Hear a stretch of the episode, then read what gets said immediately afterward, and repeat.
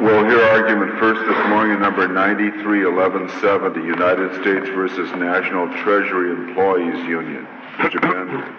Thank you, Mr. Chief Justice. May it please the court.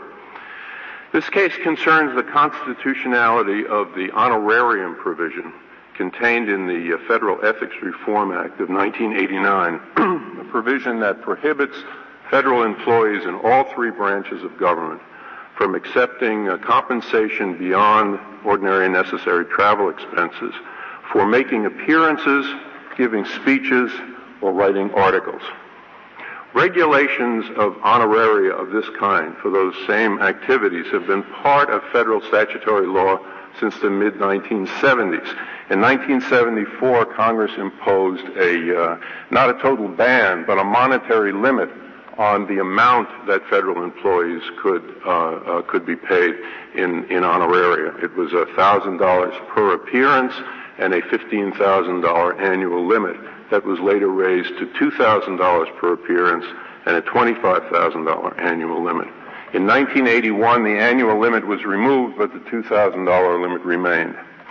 It, in the Ethics Reform Act of 1989, Congress decided to, instead of dealing with this by putting a monetary limit on the amount that a federal employee could, could obtain through uh, honoraria for these activities, to eliminate them altogether. It did this on the advice of two federal commissions, one the Quadrennial Commission which makes uh, periodic reports uh, and uh, and gives advice on federal salaries, and the other an ethics commission, Ethics and Federal Government Commission, appointed by President Bush in the late 1980s. Both of those commissions recommended that the policy be changed from a limit on the amount of honoraria to uh, total prohibition of federal employees in all three branches obtaining honoraria.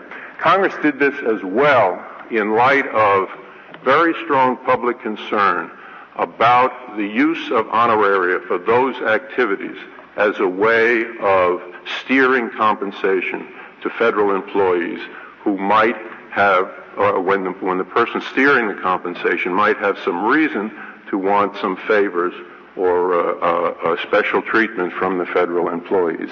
That had been most prominent uh, with regard to members of Congress and congressional staffs but the commissions uh, recommended, and Congress followed their advice, that it made sense to apply the ban across the board and not just to limit it to uh, to the legislative branch. Initially, uh, it did not apply to the Senate uh, or Senate staff members, and uh, as, uh, in in, re, in, response to that, the Senate decided not to take a pay raise that went to the House at that time. But a couple of years later, uh, the Senate voted itself into the ban, it and its staff, so that the ban now applies to all federal employees in all three branches of, uh, Mr. Of government. Bender, in um, the definitions section, 505.3, which defines the term honorarium. Um, apparently, it was amended to uh, add some para- parenthetical material so that it now provides the term honorarium means a payment of money or anything of value for an appearance, speech, or article, parenthesis, including a series of appearances, speeches, or articles if the subject matter is directly related to the individual's official duties, etc. Close parenthesis. Right. um, I am unclear what the purpose of that amendment was. It seems to provide, as it's written, that a person that a person can't get an honorarium for a single speech or article, but can if the person gives seven. And I just don't understand what we do with the provision. When I first saw that, it seemed to me that someone had made a typographical error, uh, and that the parenthesis should have been moved up several words. But the history of the statute shows that it was in fact intended to be exactly as it was written. As originally written, that You- whole parenthesis you was. think that it was intended to, uh, as structured with the other provisions of the statute, to prohibit an honorarium if it's a single speech or article, but to allow it if there are several. Yes, uh, I think that's the clear intention because at the time in Congress there was a proposal to apply the nexus requirement. that is, uh, which says that the honorarium is prohibited only if it's directly related to the officials, uh, to the individual's official duties or payment is made because of the individual's status with the government. There was a proposal in, in the Senate to apply that to the whole definition, and that failed, and instead this was put in. It seems counterintuitive. Is that absurd? I don't think it's absurd, although I admit that get, it is you counterintuitive. Can for a sheep, uh, for a lamb, but not for a sheep. Well, I think the difference is that, first of all, the reason they did that was that the statute as originally written, if you just leave out the parenthesis, you will see how it was originally written. It says for an appearance, speech, or article.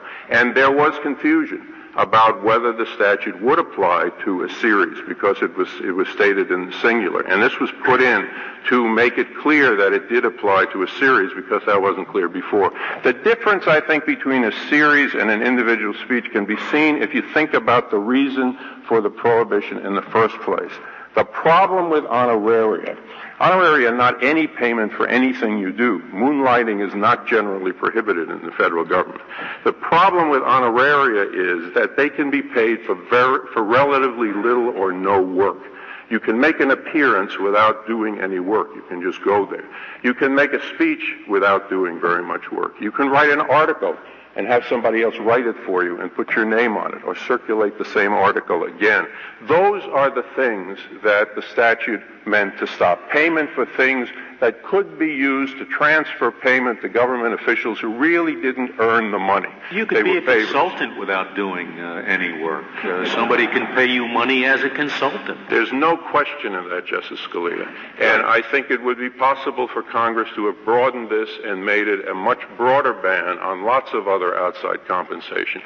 I think Congress, whether it's rational uh, if it if it just selects one way in which you can get paid for doing nothing, and does not select any of the other ways in which you can get paid for doing nothing. Ordinarily, uh, Congress does not have to deal with all problems. It can limit its uh, its uh, prohibitions to things that have, that have proved to be the biggest problem. Mr. I think on the subject of doing something. I know there was a time when lawyers were paid by the word, but a great man said, it takes time to write it short. And this notion that many words, spreading it out into a series, is somehow um, a guarantee that there is more work that will be done is problematic. Obviously not an absolute guarantee. This is a broad prophylactic statute. The lines are not absolutely precise. If this were a statute dealing with a prohibition on speech rather than merely a prohibition on payment for speech, if this were a statute dealing with people who were not federal employees, that kind of grossness of the statute, I think, would pretty might, clearly might make the, it unconstitutional. Might not the parenthetical material that we've been discussing, Mr. Bender, uh, have been intended to allow uh, someone to teach a course.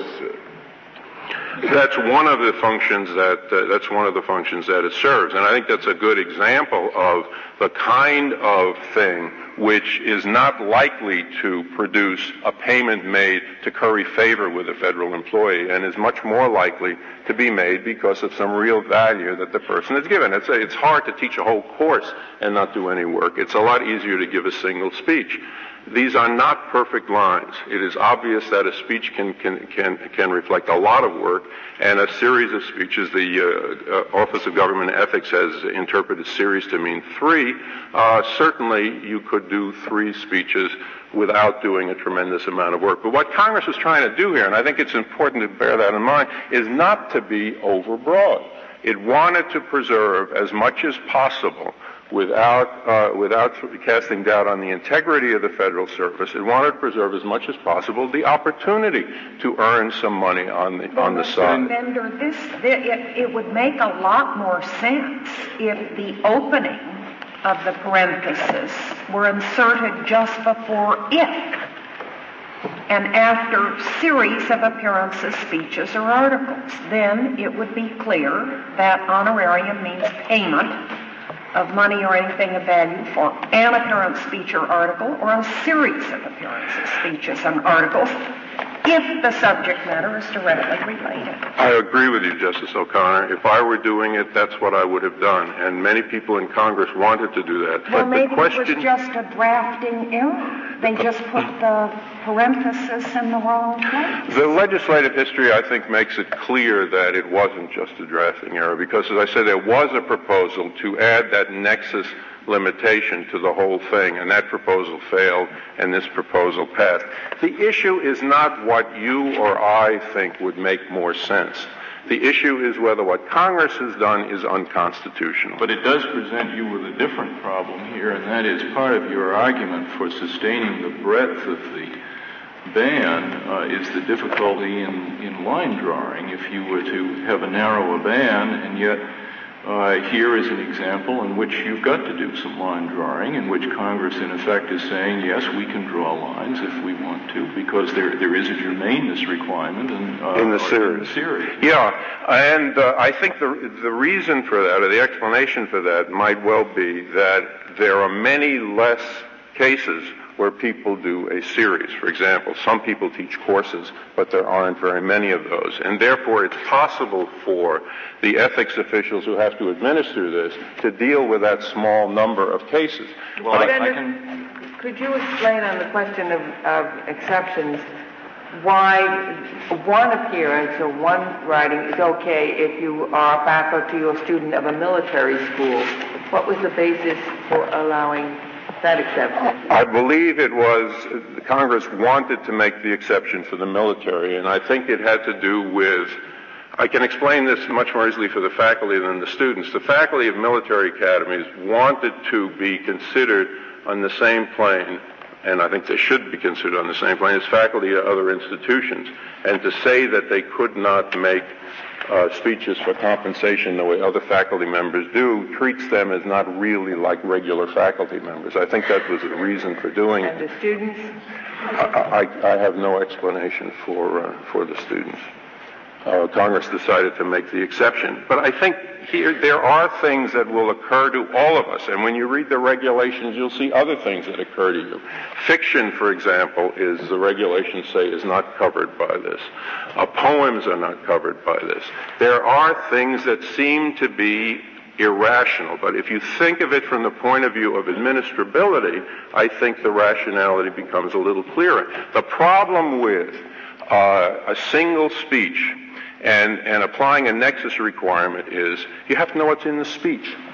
The ethics official, for example, everyone would agree that if the speech is directly connected to the work of the person, then Congress may ban it. Well, but if it's a series, the statute requires that evaluation. Right, but with a series, so it just doesn't make sense. I think with a series, it's easier to know what the subject matter is. For example, in Chief Justice Rehnquist's example of someone teaching a course, the course will have a name, the course will have a description, the university will require the course to be tailored to the name and the description, so you can tell.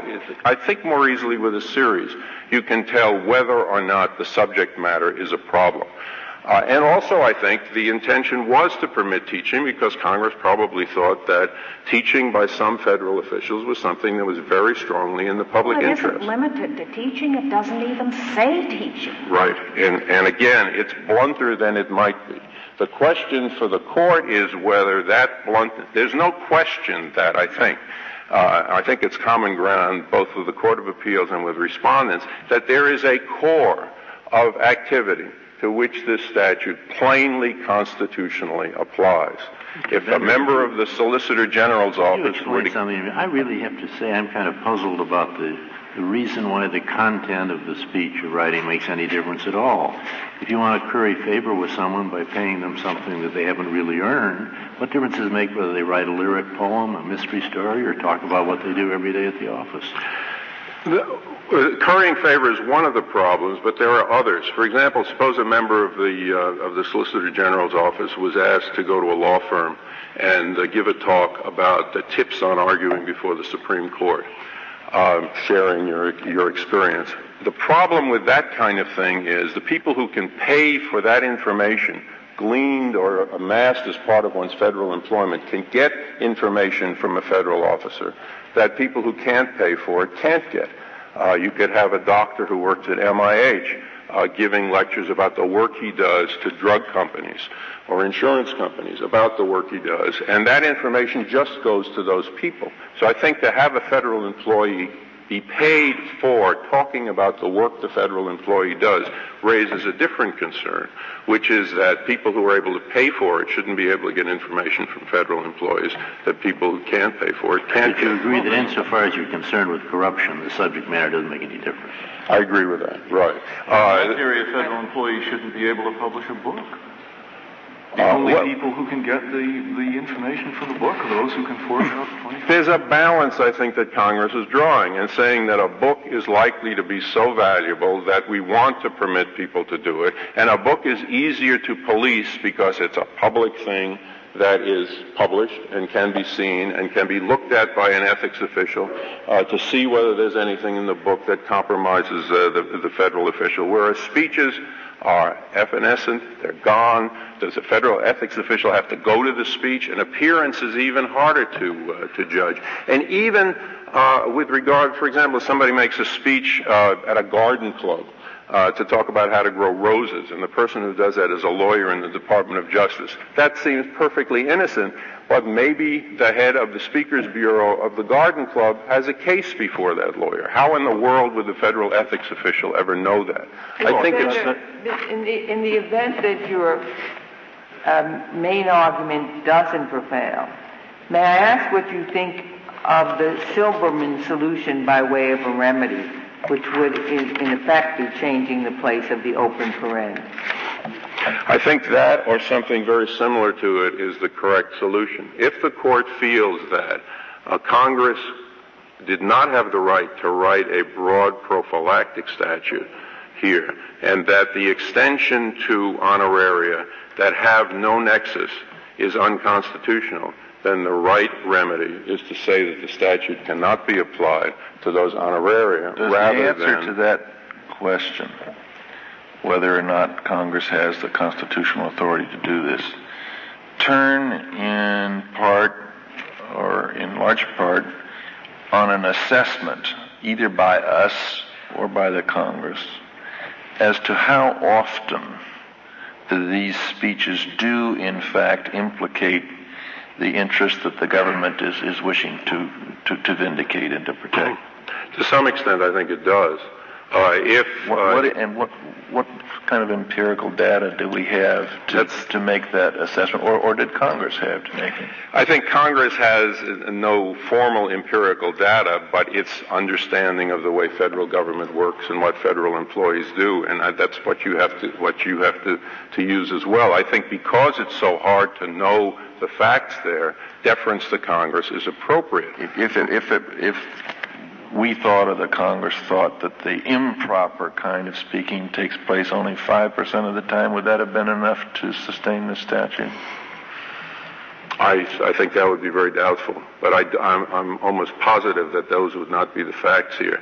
There are people who have hobbies, and there are people who make some money on their hobbies by giving speeches or writing articles, but I think it is almost uh, worthy of judicial notice that is much, much more likely that people will speak about their work, the things that they do for most of their time, uh, and that the dangers of permitting honoraria generally are much more uh, federal employees who will be paid to speak about their work, be paid to speak about the things that they work on, than things that uh, that are just. When we're making this assessment and this evaluation, since speech is involved, is there some heightened form of scrutiny?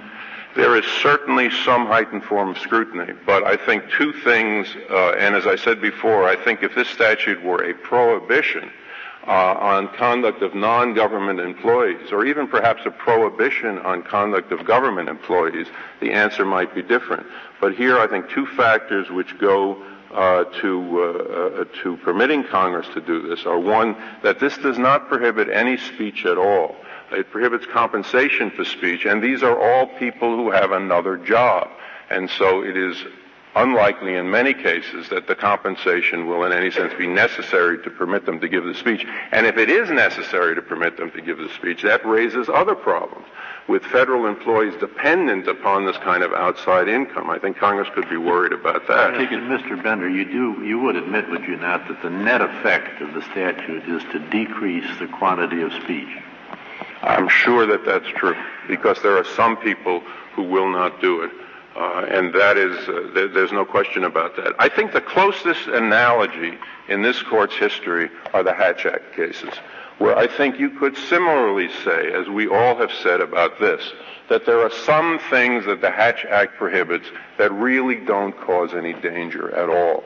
But Congress in, rather than drawing the lines of which kind of political campaigning caused the problem and in what offices there was political pressure by superiors on, uh, on inferior people.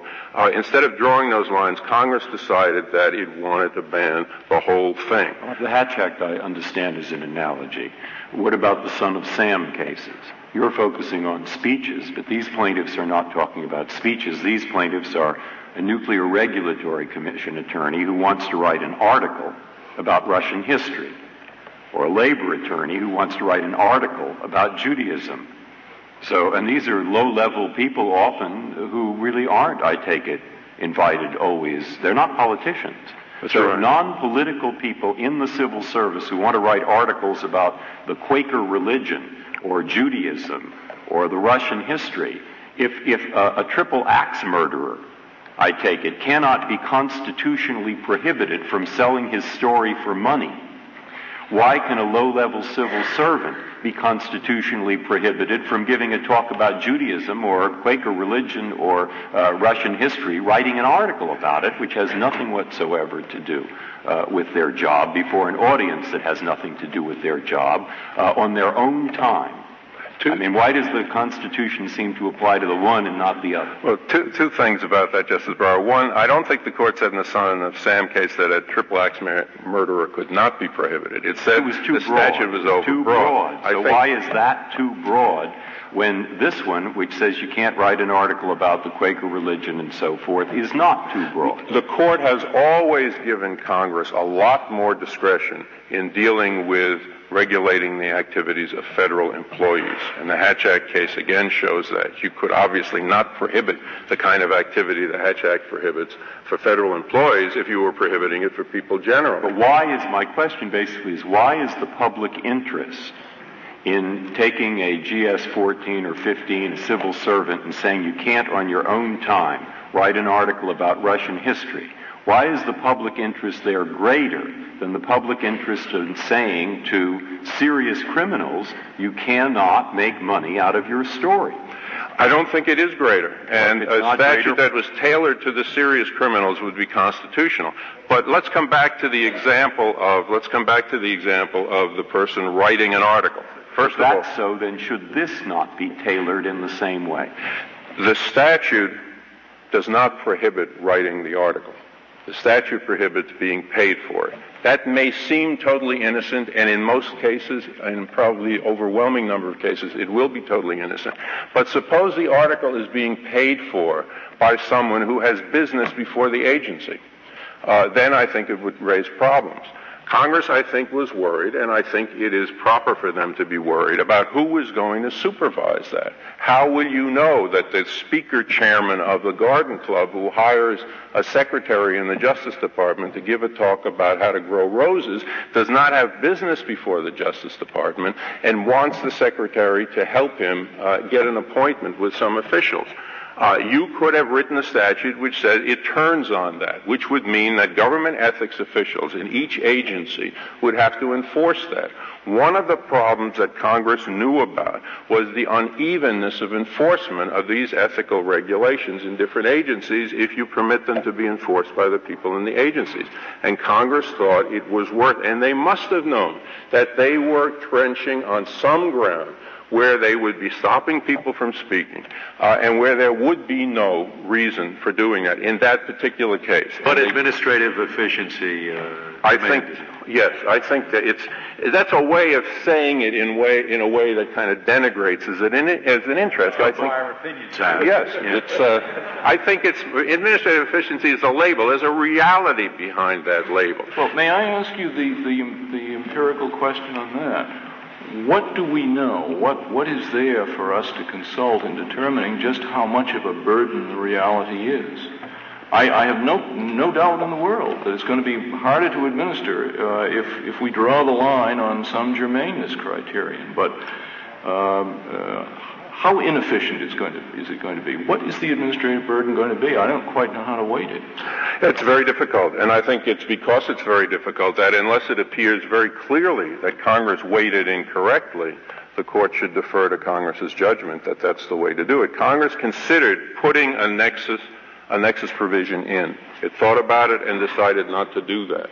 Uh, I think that their knowledge of the federal system, their knowledge of the uh, their knowledge of the pressures on employees, and their knowledge of the dangers, and their sense of the public perception of the dangers. But how is how is that consistent with your concession earlier that there is some element of heightened scrutiny to be applied here? That isn't heightened scrutiny. I mean, that is basically deference if there is any conceivable rational basis, I suppose. Well, I think there's there is some heightened scrutiny. Uh, it is hard to say exactly what that is. What I is think the mechanism if for the series? Is there some screening? Do You have to check that in advance, and how much more of a burden would it be if that, whatever that mechanism was, was simply extended? Well, it, there would be many, many more cases that would have to be screened. That's one thing, because there are many less series of speeches than there are individual speeches. Uh, and appearances and, uh, and, and articles.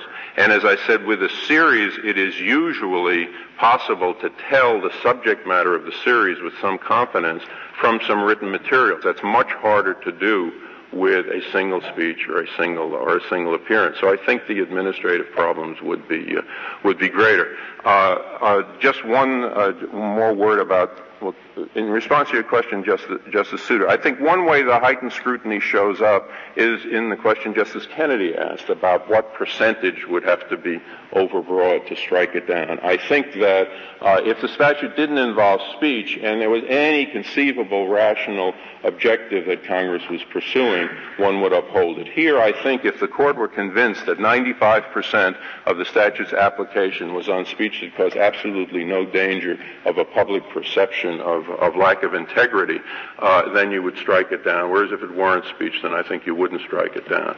Um, shouldn't, shouldn't we shouldn't we be able to get some sense from prior experience in the agencies uh, of, uh, of the amount of screening that would be necessary? Yes, the, pr- the problem though with that is it, um, the, the prior experience is very uneven. Some agencies were quite strong and concerned about applying these ethics regulations. Other re- agencies are not. Excuse me, the results may have been uneven, but I presume that the number of occasions in which they had to screen uh, was was not a matter of, of judgment. And and if we if we even knew uh, the the amount of screening that had to be done, we would at least have a way of making some kind of guess about the, the, the administrative burden.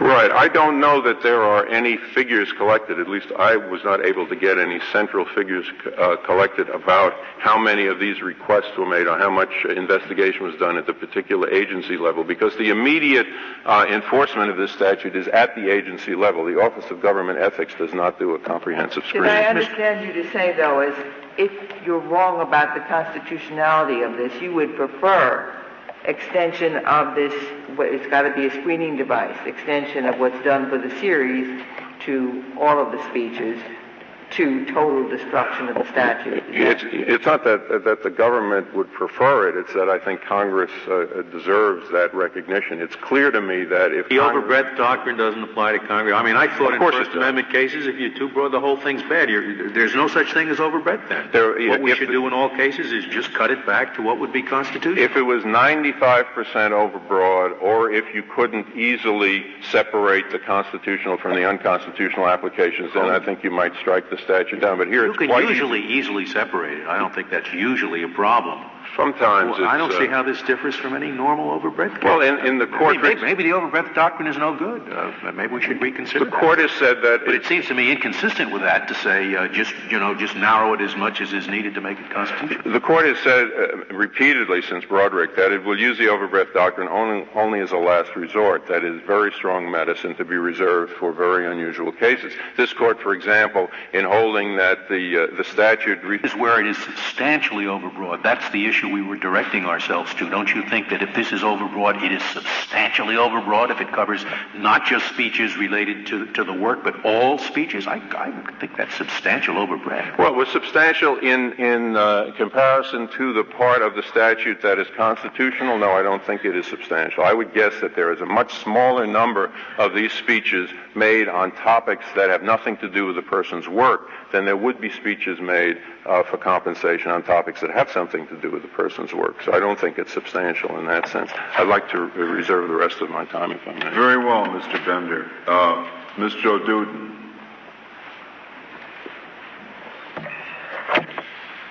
Mr. Chief Justice, and may it please the court. In its brief, the government has offered three main justifications for the statute. Uh, it has said that it is needed to guard against the appearance of impropriety. It has argued that this is a needed prophylactic measure. And it has also said that there are administrative reasons that justify the existence of the statute. Uh, much of the discussion this morning has focused on the last justification. If I understand the government correctly, it is agreeing uh, that there is no appearance of impropriety when a career employee writes or speaks about something that has no connection to his job and where the payor has no interest pending before the government. But what the Justice Department seems to argue this morning is that even if that's the case, it's just too hard to enforce a nexus requirement. And with all respect to the Justice Department, I believe that that argument is just a bit thin.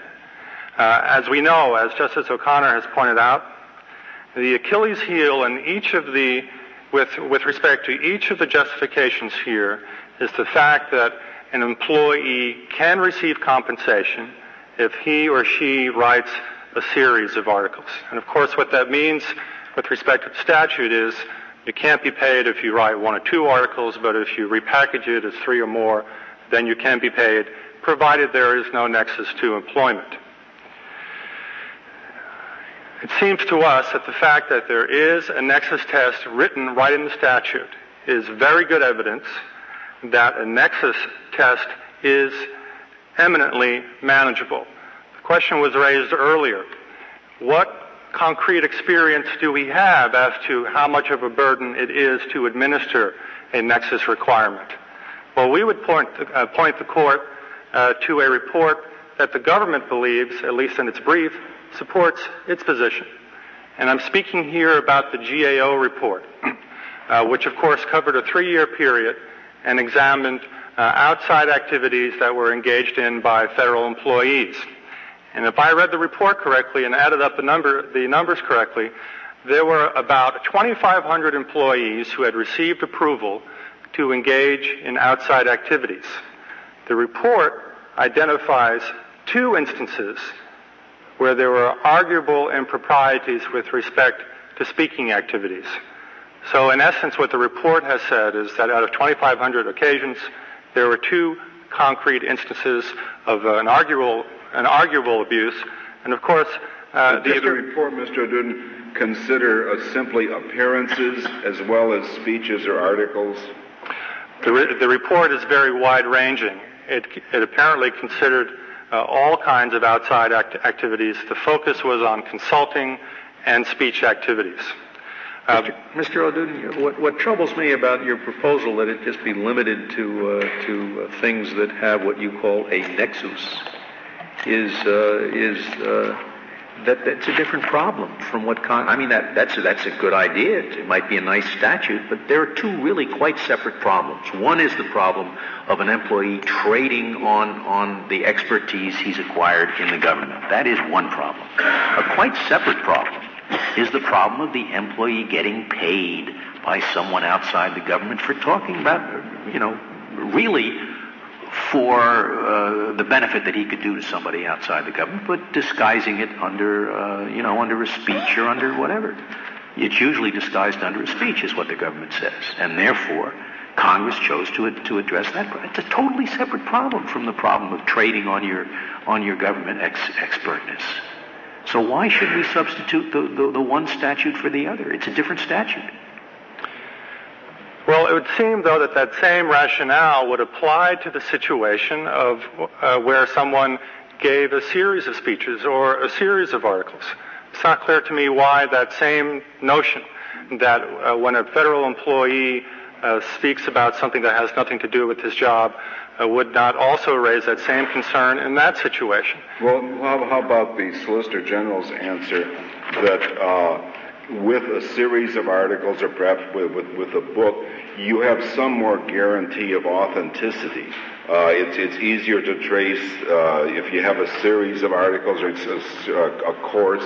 It's easier to spot what the course was about. As I understand the, the government's argument, it is suggesting that uh, the added volume of material somehow makes it easier to determine a nexus. And I think, as Justice Ginsburg noted uh, earlier, that I think lacks a rational basis because someone could easily write a very long, very voluminous single article with ample material in it Someone could write, on the other hand, three very short articles. It seems to me that it would be far easier to determine whether there was a nexus in the former instance as opposed to the latter. So we do not believe that that is a viable argument for the government well, to make. Is, is it your position that the statute would be more defensible if the series uh, exception were not in the statute and there was just a, a, blanket prohibition whether or not it was a series?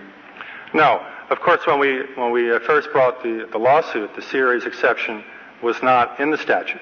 Uh, our main contention has which, which been which statute is the more defensible? I beg your pardon, Your Honor. Which statute is the more defensible from the government standpoint? I, I, think that they were they are equally indefensible, but I think that the fact that there is this there is this exception now for a series that that raises a question about the credibility for limiting payment in the first instance. Would you say a statute with that qualification, the series nexus test, just extended across the board, that such a statute would be constitutional? We have never questioned that if there was a nexus requirement in the statute that applied across the board, that that would be a constitutional statute. So then you would have no objection to the solution that Judge Silberman proposed in the D.C. Circuit? Quite frankly, Your Honor, uh, as a practical matter, no. We would have no objection to that whatsoever. Why is that statute constitutional?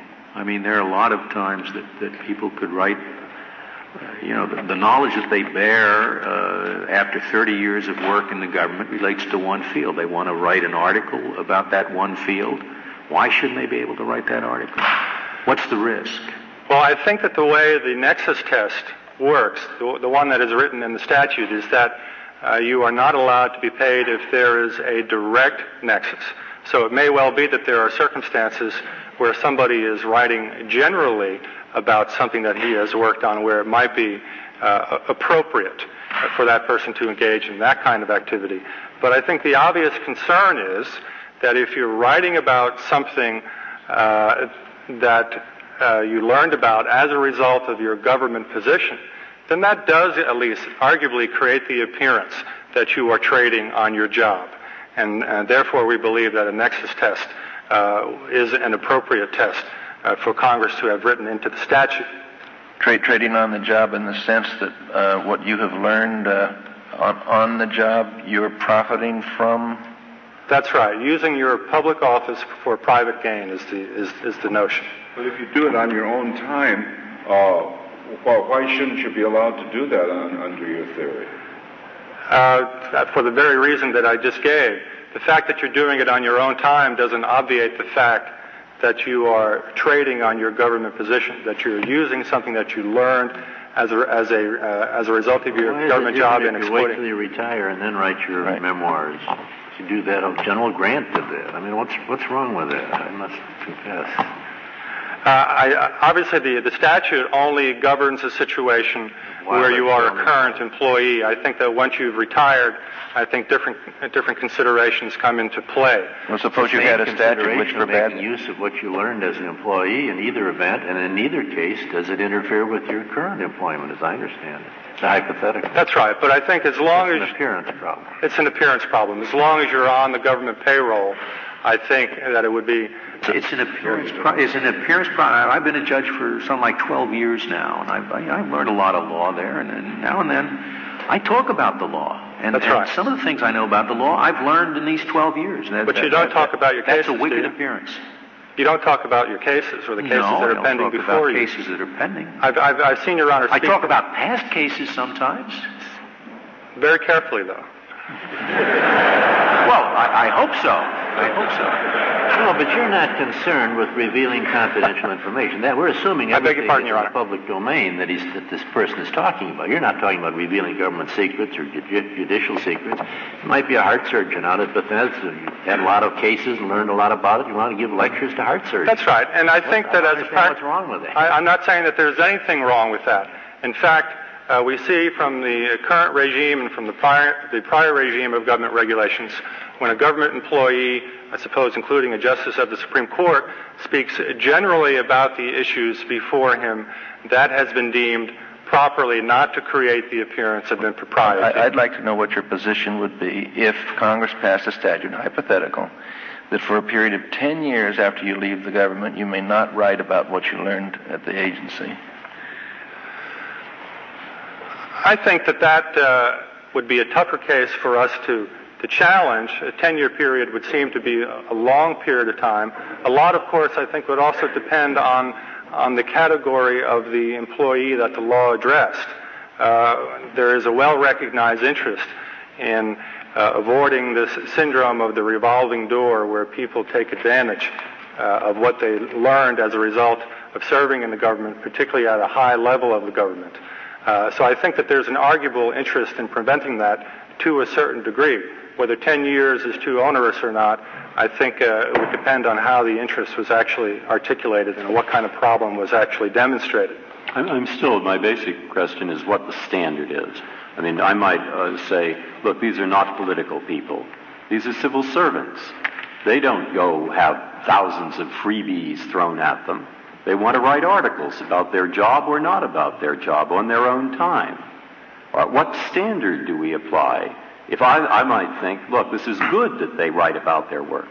Not bad. It educates people. Uh, but Congress might decide differently. I referred to the Son of Sam statute because I wonder if that isn't the appropriate test. That what you are going to say Congress can or cannot pay. Congress can't, if uh, the state can't tell, it's overly broad. You remember that? I mean, if you're not, do you see what I'm thinking? Is there an analogy? Well, there certainly is an analogy uh, to the Simon and Schuster case, the Son of Sam statute. And the, the principal analogy that it provides to us in this case is that the court has recognized that a law that imposes a financial disincentive like the honoraria statute, like the Son of Sam statute, that that demonstrates that contrary to what the government has argued, that the law is a direct and substantial burden on speech. That is the main reason that we cite to the Simon and Schuster case. Uh, if Your Honor is asking me what is the standard of scrutiny that should apply, uh, we believe that the Court of Appeals uh, got it exactly right when it said that the test here is whether or not the law limits speech in a way that goes beyond what is reasonably necessary to secure the government's interest. And of course, that formulation is essentially that which is found uh, in Brown versus Glines.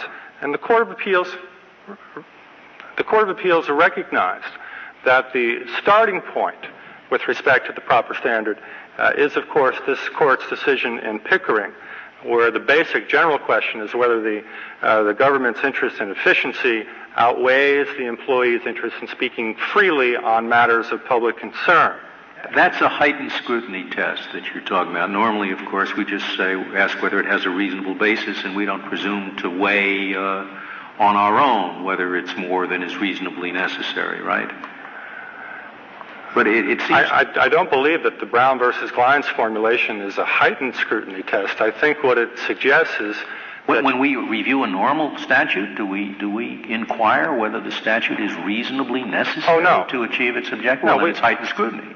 Yes, outside the public employee context, yes, it would be heightened scrutiny. But we're, but we're not arguing for heightened scrutiny here. We're, what we're seeking here is for the court to examine whether or not there is some sort of reasonable fit here between the interests that the government articulates and the means that Congress has chosen to address that well, interest. I can I consider that heightened scrutiny, for, uh, you know, more than what the uh, what the Equal Protection Clause would normally require, uh, which is just a rational basis for the law. That's right, Your Honor. But of course, we're talking here about a First Amendment issue. Uh, this is not an equal protection case. We're also talking about a public employment issue where, where the government is acting as employer, not just as governor. I don't, I don't think that we're taking issue in any way with this court's notion that uh, its cases have traditionally accorded deference to the government employer. But when you read cases like uh, Pickering and Connick and Rankin, they all make very clear that where the are, are they cases that dealt with a government-wide statute as opposed to uh, the government moving against an individual on the basis of some particular content to the speech that that individual made? I believe those cases purport to establish a general standard that applies to assessing when a limitation on public employee speech is justified. And what they say is that where the speech activity in question uh, substantially involves a matter of public concern, then the government has to make some sort of meaningful showing that its interest is threatened in the absence of that limitation. Don't you think there might be a difference when you're moving against an individual employee as opposed to a general law like uh, like the Hatch Act? Do you think we applied heightened scrutiny really to the Hatch Act? No, and I, and I emphasize again uh, that we are not arguing in favor of what we would term to be a heightened standard of scrutiny. I'm glad you brought you the Hatch. Do you see no difference between the approach the court took in Mitchell the first time it examined the Hatch Act and Letter Carriers the second time? I believe that there is a difference between the approach the court used in Mitchell, which is similar to a rational basis test, and what it has come to apply. Uh, I think that as the court pointed out in Connick, the Mitchell case, the rationale was grounded on this notion that public employees could be required to surrender their constitutional rights when they came to work for the government. Uh, this court has long rejected that notion. Uh, it made that clear, for example, in Shelton versus Tucker, where the court looked at uh, a statute that limited uh, the, the, First Amendment rights of public employees. What does that mean? That you, you can't stop uh, public employees from engaging in political campaigns? No, Your Honor. What we are saying. Then what does what you say mean? It means nothing. You say you can't require them to give up their constitutional rights. That is a constitutional right to engage in political campaigns. Certainly a very important one, isn't it? It is. Can I think... you require federal employees to give it up as a condition of their employment? Yes. Okay. Therefore, what you said is simply wrong. You no. can indeed require people to give up constitutional rights as a condition of federal employment. Is that true or false? Only where there has been a showing that there are government interests that are actually at stake. Let's take a look at the Hatch Act. Different point. You can, but not. But there has to be a good reason for it. We're, we're happy to live with that formulation, Your Honor, that there has to be a good reason for it. And we think that the Hatch Act cases illustrate a circumstance where there was a good uh, reason for a prophylactic measure in that case, because as the court pointed out in letter carriers, uh, there was a well-documented history going all the way back to the days of Thomas Jefferson that when government employees engaged in political activities, that problems ensued. And yes, but there you see the nexus between the evil prohibited and the statutory remedy was was, was existent. It was extant. It was there. Exactly. Uh, here we're asking whether or not there should be heightened scrutiny in order to compel the government to, to justify what its interest is as to each speech. And it seems to me that that does require heightened scrutiny. I'm, I'm quite surprised you say that no heightened scrutiny is required. Well, when and, you, and, and in Connick, I, I, I, because you're going to be discussing this case as well, Connick was a case, and, and that line of cases, in which the speech was directly linked by the public to the employment, which is not the case here. That's we right. have cases of people writing about nothing whatever to do with the government, and you say there's no heightened scrutiny? Well, we would welcome the uh, court to apply a, a higher standard of scrutiny that it, than it has applied in cases like Connick. We're, we're not suggesting that. The only thing that I'm trying to accomplish here is to assure the court that we're not asking for the court to apply a strict scrutiny test in every government employee case. But this court has indicated, and I think maybe this is the point of your Honor's question, where the government employee is speaking on something where there's essentially really no connection to his job, where he's writing an article about dance or about music, then, as this court pointed out in Pickering, he is to be treated as a member of the general public. And in that situation, uh, obviously, uh, the court is required to take a very close look at the justifications that the government has offered in support of the statute. This is a class action, is it not? Yes, it is, Justice O'Connor. And the class includes people um, in various categories, including those who are trying to trade on their job and who want to talk about uh, something that directly relates to their job and so forth. I mean, the class includes everybody, as I understand. The class does include everybody, but the way the class was defined, uh, it was defined in a way to make clear that what people want to be able to do is to engage in speech activities in the same way that they did before the honoraria statute was you have a certification that describes the class? Uh, yes, we do, Your Honor. And by reference, it refers uh, to laws that were in place before the honoraria statute was passed. And of course, as the Court of Appeals uh, opinion points out, before the statute was in place, there was a nexus. There was a nexus test pursuant to government-wide regulation that could not be violated if an employee wanted to write or to speak uh, for pay. And that is to say, an employee couldn't receive payment uh, if the invitation were extended because of his government status, or if the payor had an interest that might be affected uh, by the uh, employee's performance of his job. How, how was it determined whether or not the in- invitation was extended because of the government status? Uh, that was done on a, on a case-by-case basis. Who, who did it? Well, in many situations, what, and this is typical, uh, we think of, uh, of everybody at the IRS, for example, and this point is, is made in our brief, and it's also illustrated in the joint appendix. Uh, people who work at many federal agencies, before they can engage in any outside activity, they have to get approval, prior approval uh, from their agency. And what, so what someone would do is to say, uh, I'm intending to write an article about music or dance, and the ethics agency at the officer would review that and make sure that uh, there was no ethics problem, and then that activity Did would be approved. determine the motivation of the people that was involved, were inviting the, the employee? I don't, I don't know if the, if the uh, analysis went that deep, but what, what he would do is to look at whether the entity uh, who proposed to make the payment had any matters that were then pending before the agency that could be directly affected by that employee's was it this performance. process that was criticized in, in the commission reports? Uh, it was this process that was criticized to some degree in the GAO report that I mentioned earlier.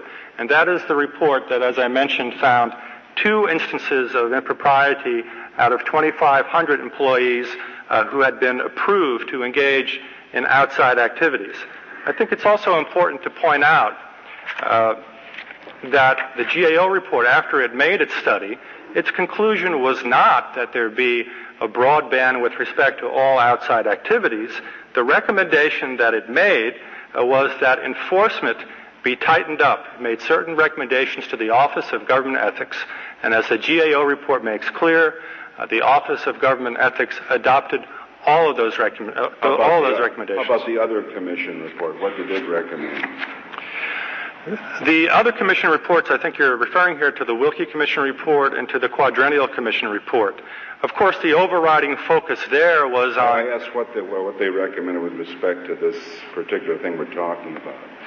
the uh, Wilkey Commission report recommended uh, a ban on honoraria with respect to all three uh, branches of government. But I think that any analysis of the Wilkey Commission report uh, has to begin with the definition that it had of honoraria. If you look at that report, you'll see that honoraria was defined to refer to compensation that was received for the giving of speeches. And of course, the Wilkey Commission report drew on the Quadrennial Commission report, which emphasized that the focus was on situations where people were giving talks for money before special interest groups. The Wilkey Commission report actually points out that it did not intend, by the way, to bar compensation uh, where people were engaged in the writing of scholarly articles. And so our point is that when you look at the definition of the Wilkey Commission report of honoraria, when you look at what it said about the writing of, uh, writing of articles, there's simply no foundation there on which the government can build a reasonable case uh, that this law uh, does not go farther than reasonably necessary. Did any of these reports uh, deal with the travel expense side of it at all? I believe that the Wilkey Commission report uh, did recommend an exclusion for travel expenses, Your Honor. I believe it did. But the legislation doesn't have any well, there, ceiling or exclusion. Well, the, the, legislation says that you can be reimbursed for travel expenses for yourself and for one relative. And of course, as a practical matter, uh, I think that that underscores once again that this is a, a, very odd law, at least with respect to career employees, because I think in the real world, uh, career employees are not the beneficiaries of that kind of exclusion. Well, Congress obviously just didn't agree with these reports. I mean, do, do they have to agree with every report that they asked to be done? Maybe the reports were wrong. I, I suppose that, that, that for purely factual material contained in the report, they're worth something. But as to their recommendations, uh, they recommended one thing. Uh, Congress, uh, our elected representatives, uh, decided uh, that their judgment was wrong. Well, of course, there's no indication at all in the history or the legislative record that Congress uh, made any such consider judgment. And the, the main import the of our statute says that. I mean, of course it does. But I, we we believe that it is very odd for the government to be relying on the Wilkey Commission report and the Quadrennial Commission report, where in fact those reports do not provide a foundation on which the government may rely. It doesn't provide a rationale here uh, for what the government says or for what Congress did for that matter. You're, you're just negating their reliance on the report. Yes, Your Honor. Mr. Duden. Yes, sir. Do you think that the government could, consistent with the First Amendment, simply ban all moonlighting? I think that that would present a different question. I think it would be a much harder case for us to bring. It's arguable that there may be a due process argument there to be made, depending on what the reasons uh, were for the moonlighting ban. But of course, well, this... you mentioned earlier that there were 25,000 instances in which permission was granted. 2,500 in the GAO report, sir. Uh, well, that would seem to be a larger problem than the two in which honorariums were involved. Uh, I'm not sure that I understand you your mentioned that there were two, only two instances in which there were problems. There were problems with, respect to speeches, Your Honor. That's, That's right. right. So there seem to be more instances, and I know from my own limited experience in the executive branch that there were more instances of moonlighting, cab driving, outside practice of law, those sorts of things, as opposed to speeches. That's right. So it would seem to me that the government would have a stronger case for banning moonlighting than it does for speeches at the civil servant level. Arguably. I, I don't want to suggest that the GAO report uh, concluded that there was a moonlighting problem in the federal workforce. Uh, but of course, what we have here is not a statute that is a ban on moonlighting. It is a law that singles out uh, only speech activities, and I think, as this court's precedent makes quite clear, when a law singles out speech activities, uh, that by definition uh, makes it suspect. Unless there are further questions. But would it would it have a would you have a First Amendment problem with a total ban on moonlighting? I, I think that would be a, a, difficult argument to make because the court's decisions indicate that laws of general applicability uh, do not lend themselves, at least not very readily, to a First Amendment challenge. And you, but it would have no less of an effect on speech on honorariums than the current law. Uh, the problem, uh, again, is that a law like that uh, would not be singling out speech. I think that the court is. Would there be a different effect on speeches by federal employees from this law? If this it were a law flat-out simply says- moonlighting ban, It said it, this law No. simply says you can't get paid for speeches and articles, right? that's right. A total ban on moonlighting simply says, with respect to this class of plaintiffs, that you can't get paid for speeches and articles. Or anything else. So, is there a different impact? No, I, there is no different impact. So the government can solve its First Amendment problem simply by banning all moonlighting. Perhaps. I think that there's some suggestion maybe from this court's earlier pres- precedent, the Murdock case, that you might be able to make a First Amendment challenge. But again, this court has treated in a special way statutes that single out speech activities. We've seen it do so in cases like Minneapolis Star and, uh, the, of course, the Arkansas Writers Project. So it is no defense for the government to say that it could pass a moonlighting statute because that is not what it has done here. Thank you very much for your time. Very well, Mr. O'Doon. Uh, Mr. Bender, you have one minute remaining. With regard to the commission reports, on page 8 of our reply brief, we quote uh, a paragraph from both of the commission reports which says that honoraria should be defined so as to close present and potential loopholes. They mentioned more loopholes there than Congress decided to close, but I think the spirit of those reports was the prophylactic spirit that the statute has. With regard to the standards, Was that, were, tho- were those reports addressed just to executive branch? Uh, no, those were- addressed to all three branches. well, aren't there quite different problems uh, with respect to uh, the legislative branch and, and, and perhaps the judicial branch than there is with respect to the executive branch? I think if you're Simply thinking, at the, in the level of the officials involved. Well, but there are people who work in the legislative branch who are at the lowest levels, and people who work in the judicial branch. There are secretaries and file clerks uh, who work there, and there are people who work in the executive branch at the highest levels where I think the problems are the same. So I don't think there's a major difference there. Thank you. Thank you, Mr. Bender. The case is submitted.